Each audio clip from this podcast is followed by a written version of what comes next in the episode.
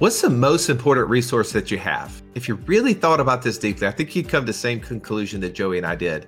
It's time. In our newest book, Wealth Without Wall Street, The Three Steps to Financial Freedom Through Passive Income, we talk about how are we tracking that time?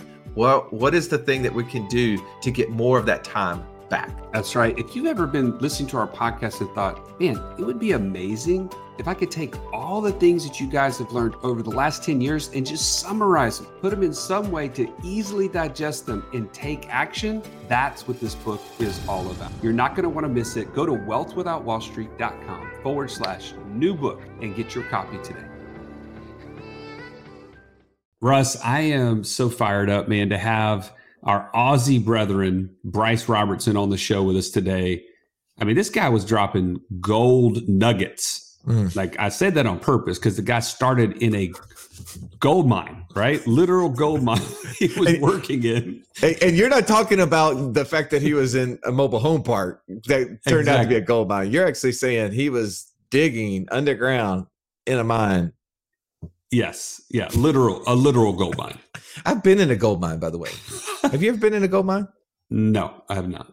Yeah, th- there's an interesting fact that I'm going to foul up the actual facts to this, by the way. Okay, go but I was in Colorado. I did the gold mine, went down the old school, like, you know, chain um, elevator thing. Like, this is probably not a smart idea. And one of my kids actually backed out. They're like, I'm not going to do that. I'm gonna. you, you had to put the hard hat on. You go down the mine and, you know, they're taking you through. It's not an active mine anymore. It used to be. And one of the things is that they're they're showing you how they were like, you know, showing you the strains of the ore and talking about how hot you have to heat it up. It's like thousands of degrees you have to heat up to then, you know, melt it away to the to get to the gold.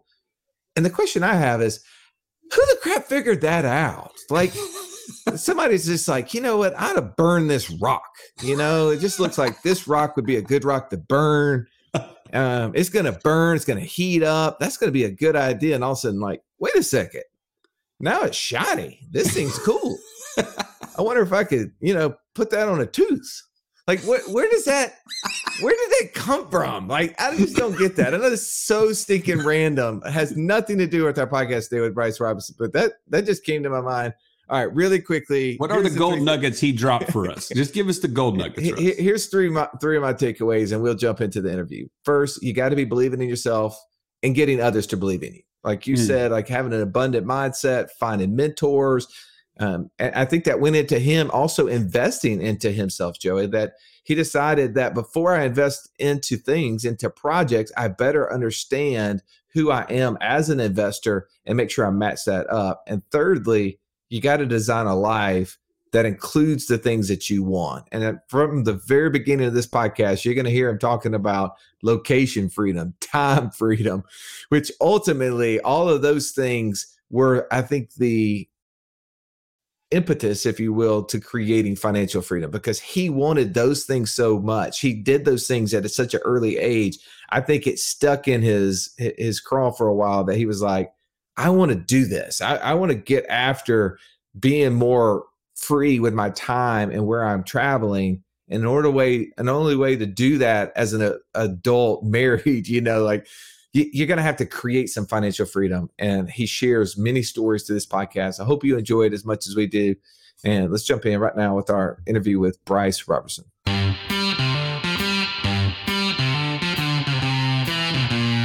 Welcome to the Wealth Without Wall Street podcast, your guide to understanding how to get out of the Wall Street rat race and start your own mailbox money lifestyle. Now, don't let these handsome Southern draws fool you. These financial minds are teaching our country to enhance savings, increase cash flow, and create passive income, all without the help of Wall Street. Are you ready to break through? Now, here are your hosts, Russ Morgan and Joey Muray. All right, folks, you're in for a treat. We have our brother from down under, Bryce Robertson, with us today. Bryce, so glad to have you, brother. Thanks, Joey. Great to be here, mate. Yeah, I love the the mate. So I've been doing a little research on you in the, in the few minutes we've been chatting, and you're one of the real estate mates, right? That's right. That, that's that. we, we've interviewed a couple of your other uh, your buddies in this in this space, but for those who don't know who you are, Bryce, give us a little background. Yeah, so um, native of Australia. I got to high school and realized there was no way I wanted to go to university. So I dropped out of high school. At the time, I had no idea of entrepreneurship or business at the time, because I had no influence in that arena. And then I ended up um, choosing what I thought was the highest paying blue collar job, which is welder, steel fabricator. So I did a three year apprentice, a five year apprenticeship in three years. And then I ended up in the uh, underground gold mines in Western Australia. And I spent some time out there, saved up a little bit of cash because I had a vision that I wanted to travel the world for six years. So I saved up enough to get started. And in my early twenties, I left Australia and I went over to London, England, which was my first base camp. And I would actually work over there for, you know, ten, twelve hours a day, five to seven days a week for three to four month chunk, save up a chunk of cash, and then go travel through Europe. And then pretty much until my running money ran out, then I would come back. I would work again for another three, four months, go to Africa, come back. And I did that whole U K, Europe and Africa cycle for about three years. And I thought I had it dialed. I thought, I know how money works. I got it dialed, right? I was clueless at the time. So then um, I wanted to change the scenery. So I went from the U K over to Canada and I planted myself in a little ski village called Fernie in the Rocky Mountains in British Columbia, Canada. And uh, about five thousand people living there. I got into snowboarding and downhill mountain biking. I had no idea, but there was a local coal mines out there. So I had my own little gig out the local coal mines and I was firefighting as well. And because I was doing all of those things, I ended up just consuming most of my time in this mountainous area. I didn't really travel much, which enabled me to save up even more cash so I could take an eighteen month surfing and scuba diving trip down in Central and South America. And in my last six months of that surfing and scuba diving trip, that's when I met my wife, Tiffany, who's a native from California. So naturally, we ended up back here in America. And when we came to America, which was by now, it was over ten years ago, we made a commitment with each other that we wanted to recreate this freedom lifestyle that I've been living. But number one, so our money doesn't run out. And number two, so our money actually grows while we're traveling and doing the fun things that we want to do. So then we went out and we looked at the three main ways that we could make big bucks. And that's owning a business, real estate, or the stock market. And I think cryptocurrencies fits into that stock market category these days too. And so in the beginning, we actually tried our hand at about seven different side hustles. Was doing multi-level marketing, trying to take over a construction business, getting into fix and flips, um, Forex trading. I had about seven different things going on and I was having mediocre success. I was spinning plates and I was spreading my energy too thin. And I realized, hey, I need to laser focus on one thing. I knew it was going to be real estate, because at the time I had a twenty year background in construction and construction management, but what was it going to be? What was I going to do in real estate? So I looked at all the different asset classes. I looked at single family homes, fix and flips, wholesales, multifamily, mobile home parks, self-storage, the whole kit and caboodle. And over and over and over again, mobile home parks kept popping off the page. Massive supply and demand in favor for mobile home park owners. Um, you know, high cash flow, excellent tax benefits, tons of appreciation, um, relatively low competition, at least at the time. And I just decided mobile home parks, I'm all in. Throw any other opportunities you want at me, I'm going to say no, because I'm just laser focused on mobile home parks. And of course, as soon as I said that, the universe provided me a whole bunch of other opportunities that weren't mobile home parks, testing me to see if I'd say no. And I stuck with it and I said no. And then three months later, I uh, got my first mobile home park under contract. But when I did that, I wasn't in the best circumstances to be able to get that deal across the finish line, because I had a negative net worth, I had two thousand dollars in the bank, and I had unseasoned credit because I hadn't been in the States long enough to build up credit. So I ended up leaning on family and friends um, to bring the capital to the table to get that mobile home park deal closed, and then three months later closed on that deal. Now, when I closed that deal, a couple of things happened. Number one, I felt like I was ten foot tall. And I realized I could do things bigger when I do it within a team. And the second thing that happened was I realized that there was a massive need for passive investors to invest in deals where they didn't have the time to go out there and find them and manage them like I was doing. And so that was the beginning of me working with the syndication model. So then fast forward uh, two and a half years later, through rinsing and repeating the same business model, my wife and I were fortunate enough to become financially free, retire ourselves from our uh, previous day jobs. And um, yeah, the rest is history. Bryce, are you are you serious right now? Like, what you just laid out for me was three lifetimes in the last fifteen years or so. I mean, this is amazing to hear somebody going from like this mindset of, I don't know what I'm going to do, but I want to get the biggest paying job so I can have all this freedom. It's like you you knew you wanted freedom before you knew how to get it. Mm. And you just started trying your hand at these things. So like, Russ, how do you resonate with that? Like, what other people do you, are you talking to that have this kind of mindset right out of high school? Well, very few. The thing here's the, here's the question I have, Bryce. First, I'll, I guess I'll give the statement. What I heard was I had two thousand dollars in the bank, I had a negative net worth, and I bought a mobile home park. That's just not a mindset that most people have, right? I got two thousand dollars in the bank, got a negative net worth, and what's on Netflix tonight is what most people are are responding. Mm-hmm. So what what gave you that that confidence to take on an acquisition like that? I know you said, hey, I've got twenty year background in the construction world. Mm-hmm. I know real estate is an opportunity, but usually somebody says, well, maybe I'll buy a single family property, right? Maybe I'll just own a property first, live in it. That's mine. That's not the route that you went. Like, what gave you that, that mindset? What, what made you know that that was available to you? Well, before I answer that, let me go back to before I actually did believe something like that was possible and what the actual mindset change was for me. Um, when, when I got to America, I knew that we wanted to make that change, but I didn't know how to do it yet. And I had no idea how it was possible. I thought probably getting some rental properties was the way to go. And so, um, you know, I'm, I'm about twenty years deep in my construction industry, and I'm just really not digging it. Every day I'm dreading getting out of bed. I don't want to go to work. I go there. I just absolutely despise what I'm doing. I'm completely dissatisfied. I'm emotionally broken. And I come home one day and I had my, my tool bag and my lunchbox, and I walked up the top of the stairs in Huntington Beach where we were living at the time. And I said to my wife, I looked at her and she's like, what's wrong? And I just dropped my, dropped my pail and my tool bag, and I just I can't do this anymore. Like, I can't live like this. I'm this is I'm so dissatisfied with what's happening. And she's like, well, cool, just like quit, you know, start something else. And I'm like, I can't do that. That means, and I, I came from the mindset that I would have to like start another career over and build up twenty years just to get to where I was. And I was thinking, well, what are my options? I have to go to university. I have to do all these things. And she's like, you can do whatever you want to do. You could be a pastor of a church. You could go do something athletic. You can do whatever you want to do. I don't want to live with you if you're going to be dissatisfied. So you've got to be happy. And I'm here to support you. And I'm here to support you through that way. Um, so if like she has to work two jobs to be able to help me go through that transitionary period, then she'll do that. And I was like, wow, I never even knew that was possible.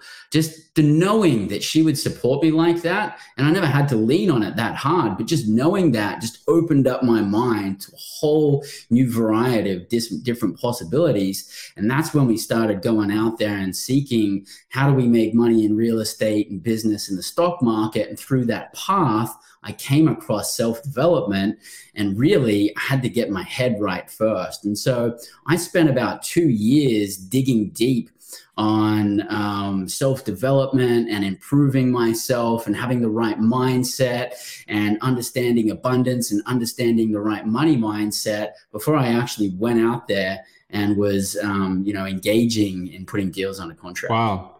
So, so what are some of those resources that you remember being the most impactful during that that part of your journey? Yeah, I read a book by T. Harv Eker called uh, Secrets of a Millionaire Mind, and um, that actually reprogrammed my money blueprint. I had a money blueprint of earning a couple of hundred thousand dollars a year, and if I was earning anything more than that, I was going to reset the thermostat back down to a couple of hundred thousand dollars a year. So I had to reprogram my money mindset to be a millionaire so that I could handle making that consistently. Um, and I ended up doing trainings with him for about two years. And then fast forward, you were talking about the real estate mates. Um, T. Harv Eker ended up endorsing our book as well. So that was kind of an honor to come full circle on that one. Well, it, and that's, I mean, again, we have to have an abundant mindset in order to create that. And I love the fact that you were reading and consuming that information. Sounds like you're being mentored by someone who had been where you wanted to be. Mm-hmm. And, and through that process, through that self-development time, and you've, you, you've, you've thrown your, your tool belt and your lunchbox to the side. I'm not going to do this anymore. Did you immediately quit, or did you start building your self-development and continue your current job? Or what did you do in that gap to, to create income? Yeah, it was kind of interesting because I despised what I was doing, but I had to crank down even harder on that to get to the next level. So I kept working. I kept working my way up the ladder in the construction industry. And then at the same time, I spent almost every other second of my day and weekend just um, researching and getting educated and trying to find deals and working on deals. And I just became absolutely obsessed. And the thing that motivated me wasn't so much that I wanted to become financially free and a millionaire. That was definitely motivating, but it was more motivating to move away from something that I, I wasn't enjoying. I wanted to get away from that, um, you know, the, the ball and chain that I had in the construction industry of dissatisfaction.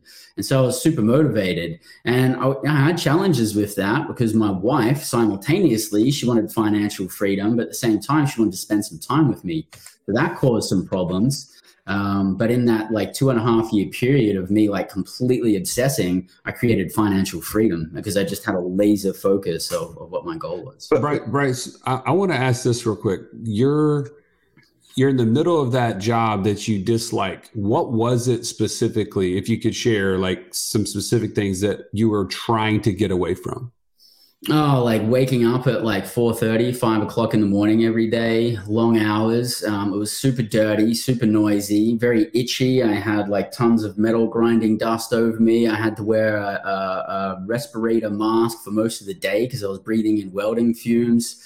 Um, it was very bad for my health. I didn't like the environment that I was in or many of the conversations that were happening. It was just not very... Um, positive mindset in, in that environment. Uh, I, I didn't really like anything about it. And one of the things that was really the tipping point for me was I went into the restroom one day. I was in there for a couple of minutes, and then one of my managers came in and knocked on the door and said, "Hey, Bryce, you've been more than a couple of minutes. Come on, get out." And I'm like, "You gotta be kidding me. Like, is this like where I'm at in freedom in life?" And, um, you know, that was, that was definitely okay. Enough's enough. This podcast is amazing. Almost too amazing, Russ. There's too many ideas and I don't know where to get started creating passive income. Well, here's the thing, Joey. I think one of the things you need to consider in that statement is what is it costing you to not know? What is it costing you not to take action? I love the statement that says you don't have to be great to start. You just have to start to be great. If you're struggling on where to start, you have to know what type of investor you are. Know your investor D N A. And if you want to learn more about this, you can join us in our passport challenge at wealthwithoutwallstreet.com forward slash passport. Get started today. Well, Trav, you heard what he said. He he basically said that he had to have a nine to five in order to, to pay the bills. But you know, the, the key is, is that what do we do from five to nine? What, where are we taking our extra time in order to do that self-development? And, and it's tough, right? But I, it, it sounds like your why was greater than your why not. And that's what we all have to have. We have to create that goal. We have to have a real clear purpose of what we want to accomplish so that we can push through that. So let's kind of fast forward. We got you to that first deal. You, mm-hmm. you closed on that first property. What sort of opportunity did that show you? What, uh, what what sort of things started to happen after you did that? Yeah, I mean, as soon as I closed on that deal, I was a mobile home park owner operator. Um, so I started going to real estate meetup groups, and I would just go up to the front of the stage and start talking about mobile home parks, throwing myself out there as an educator and learning as I was going along the way, doing deal reviews. And um, I just, I went out there. I was at the time living in Southern California, and I went to the networking meetings in L A, Orange County, Riverside County, and San Diego County. And for like two years, I probably went to real estate meetings twice a week for two years almost in all of those counties. And then after two years, I'd built an investment group of about five hundred investors. Um, and yeah, I just, once I had that first opportunity, it was proven to me I could do it. So I just went out there and did bigger and better. And I think the, the second deal I did was something like four or five times larger than the first deal. And I kind of progressed from there. What were some of the challenges that you learned early on in that process of being a brand new owner operator of a mobile home park? Hmm. Yeah, there was definitely challenges. Like I had a fear of, um, you know, firing and rehiring people. There was early warning stages that I saw with some of my first managers that I was like, oh man, these guys suck, but let me work with it because it's probably going to be challenging to find somebody else. And then I en- eventually ended up having to fire them and then find a new replacement. And I'm like, oh man, I should have done that like ages ago. Another one of the things was like outsourcing. I wanted to do everything myself. I wanted to keep everything in-house. Nobody can do it as well as I can. But obviously, to be able to build and scale, I had to start outsourcing and delegating things to people like bookkeeping and management and other minutiae tasks um, out there. And and a lot of my like judgment and and character building in being a good judge of character, in um, people to do joint ventures with, um, you know, people to have as a manager, as like, as my construction crews, you know, I, I, I, right now, I feel like I am exceptional at understanding who people are and if they're going to be a good fit for what we're looking for. But back then I had to go through that rocky road of figuring all of that out. Are there specific tools that you use outside of your gut, right? I know as entrepreneurs, we we always tend to lead with our gut, but there, is there specific tools that you do to, to verify that your gut's correct? Uh, yeah, there is. Actually, I am a definitely a very much a guts orientated decision maker. Um, it's like I take all of the information and just have some kind of internal decision making process happening inside. Um, I lean on other people uh, for their opinion who are more analytical, that they can look from the facts and data side of things. Also, if I'm dealing with like people and dealing with staffing, we like to use DISC profiling um, so that we can find out if their personality type is the type of personality for the task that we're going to throw at them. Um, they're probably some of the main weights. I, I wanted to actually, I'm glad you brought that up because the DISC profile is what we based our investor D N A profile that everybody goes through our Pathfinder course. So they've, they've set their, their plan or their goal, right? In the first step, they've had a vision of what financial freedom looks like. And then they take the Pathfinder. And in that first step in the Pathfinder course, they find out what sort of investor they are. Right? What are the the things that they love about certain passive income streams and things that would be a challenge for them based on that DISC profile? Um, can you relate to that in terms of the early stages when you were doing all this self-development? Was there something that kept kind of drawing you to mobile home parks in particular? Or in this case, like you mentioned teamwork mm-hmm. as like a really important aspect of your of what was drawing you to this? Like, was there some other things you learned about your personal investor D N A that led you down that path? Yeah, I suppose I was unconscious of it at the time, but what was actually really happening is I am uh, like a hero archetype that loves like a big challenge and loves to lead. And so, you know, I was, I was starting out trying my hand at like single family fix and flip deals. I just wasn't getting juiced on it. I needed like, hey, give me a mobile home park that is just almost impossible for me to close on because that's what I'm going to succeed at. And it was interesting. I, I tried my hand at tons of single family deals and I wasn't having success. Give me a mobile home park deal that looked like I wasn't going to close. And I did it because I like those bigger challenges. And then I also um, realized as I was growing and expanding that I'm not the guy to deal with like the, the minutia management and all those little things. I'm like the big visionary guy that like herds all of the people together, brings the concept, gets it started, ignites the fire, and then I go and ignite another fire over here.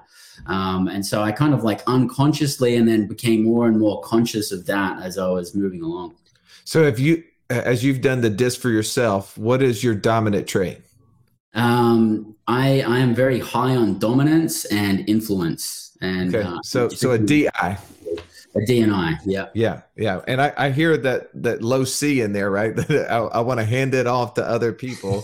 I want to watch them follow up with the details, which that's good, right? Because that's, as you're listening to Bryce talk, you you may have already taken that investor D N A and you're trying to say, you know, do I do I have similarities in that? Do I have that dominant trait? Do I do I want to see others succeed by handing them the opportunity to to prove it by by doing it? So once you once you did that deal, talk about some of the other deals that followed that. Yeah, I went out. I, you know, my first deal was about forty spaces. My second deal was um, it would have been two hundred spaces. Um, a lot of infill, a lot of filling lots. I think we had something to.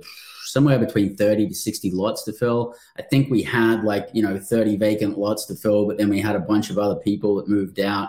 We did tons of remodels at that um, mobile home community, lots of construction, um, added some water meters, built back the utilities, really cranked up the N O I.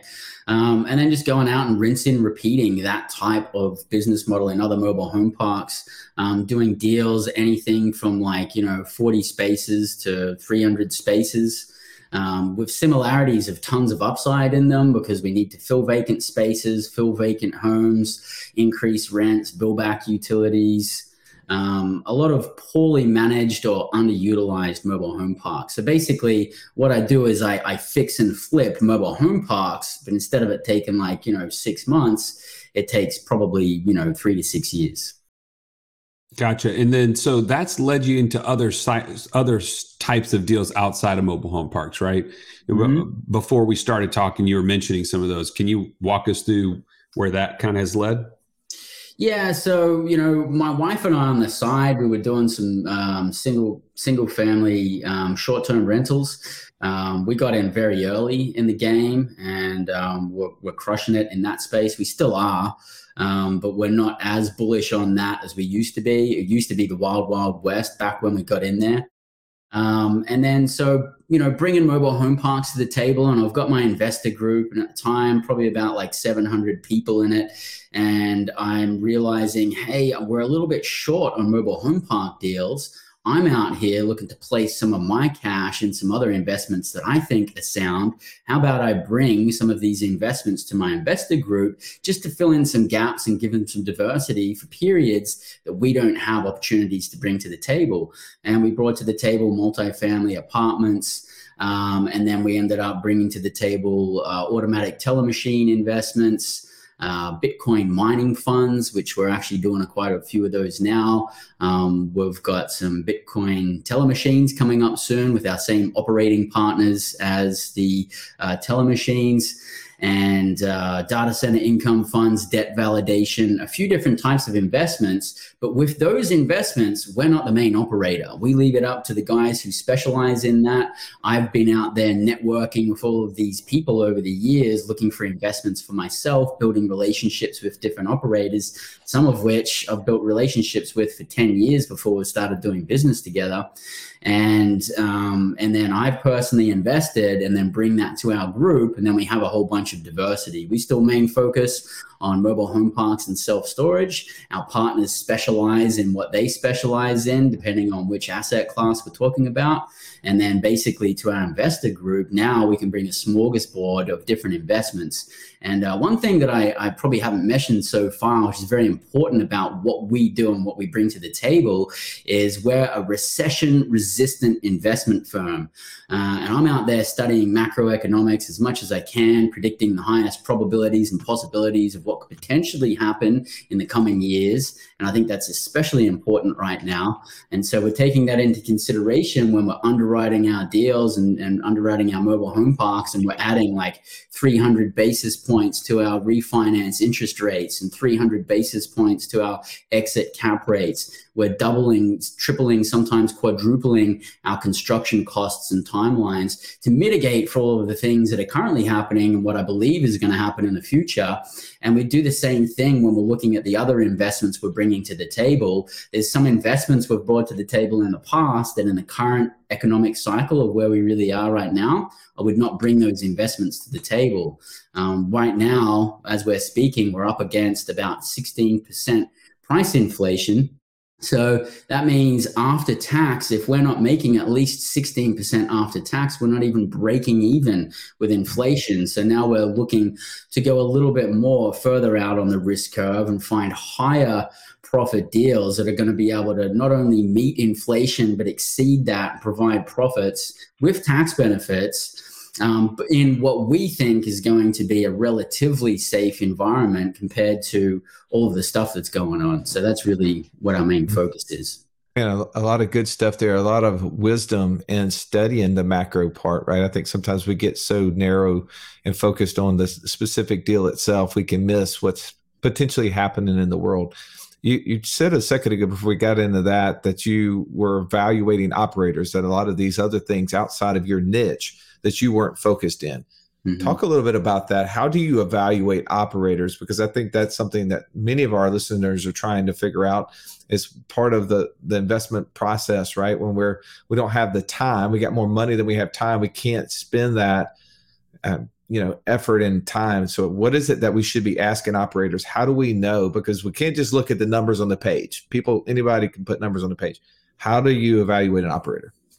Yeah, that's a good point. I appreciate that, Ross. You know, I think less than fifty percent of a decision of if we want to move forward with an investment is on the investment itself. And of course, it has to pass our criteria, the investment itself. But much more importantly, we're looking at the operator, because an, a good operator can take a very poor asset and manage it effectively and be very profitable. But a bad operator can take an excellent investment and run it into the ground.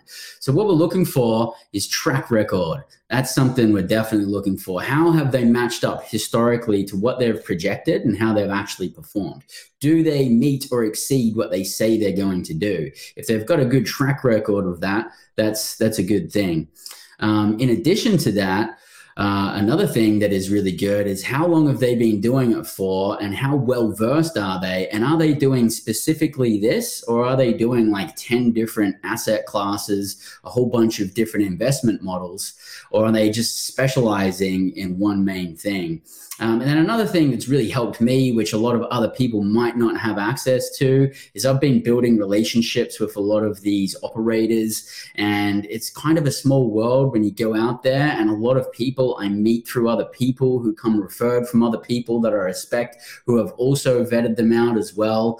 And so apart from my vetting process, I've got a lot of other peers that are vetting out people as well and have had track records with them and have been working with them.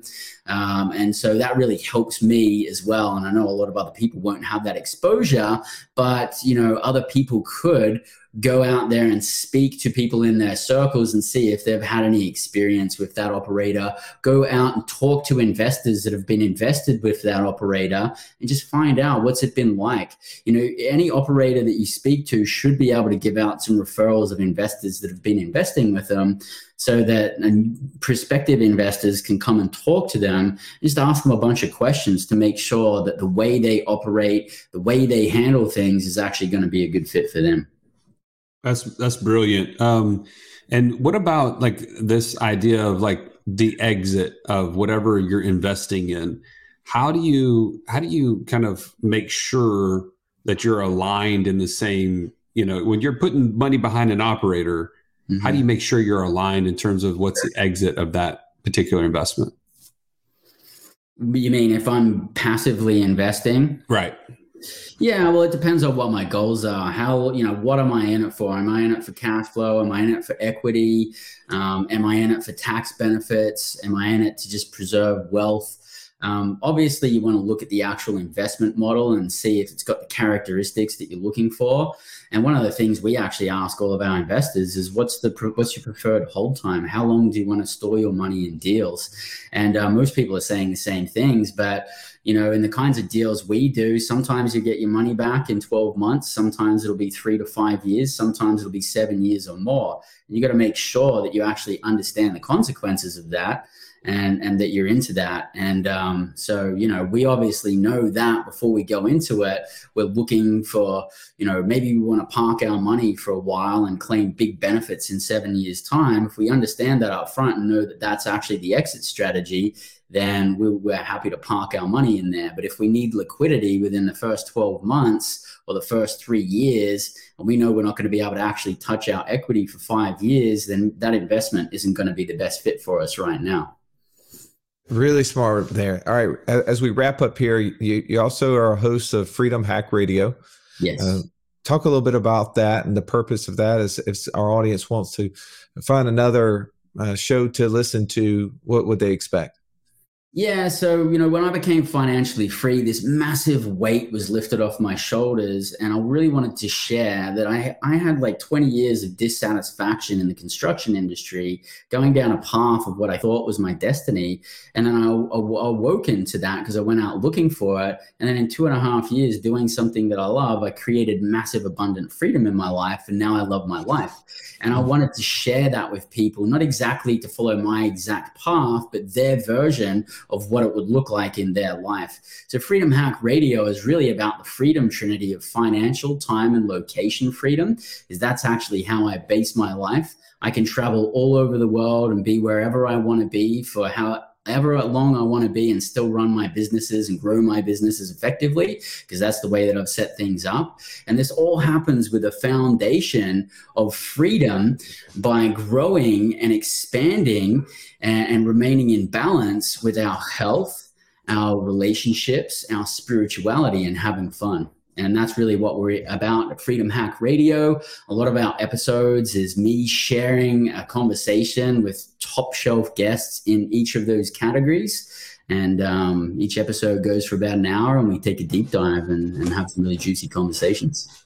Man, that's so, so cool. All right, Tribe. So ten thousand miles to an American Dream, Freedom Hack Radio. You have lots of different resources here that you can engage with Bryce. Outside of those specific areas, any other place that our audience should go and listen or, or check you out, Bryce? Yeah, just come see us at uh, Property Works, which is uh, Property Works, works ends with a Z, U S A dot com. Um, come check us out, uh, hit the contact form, and one of our team will reach out to you. All right, man. So, so grateful to have you on. Thank you for, for sharing, and thank you for listening to this episode. As always, hope that uh, you were able to take a couple of nuggets away from Bryce's talk, that you will uh, pursue that same uh, life freedom, location freedom, freedom as a whole is what we're interested in. So thank you. Have a great day. This has been the Wealth Without Wall Street podcast. Don't forget to subscribe to the show to break free of the Wall Street mindset and begin building wealth on your own terms in places you understand so that your wealth will never run dry. See you next episode.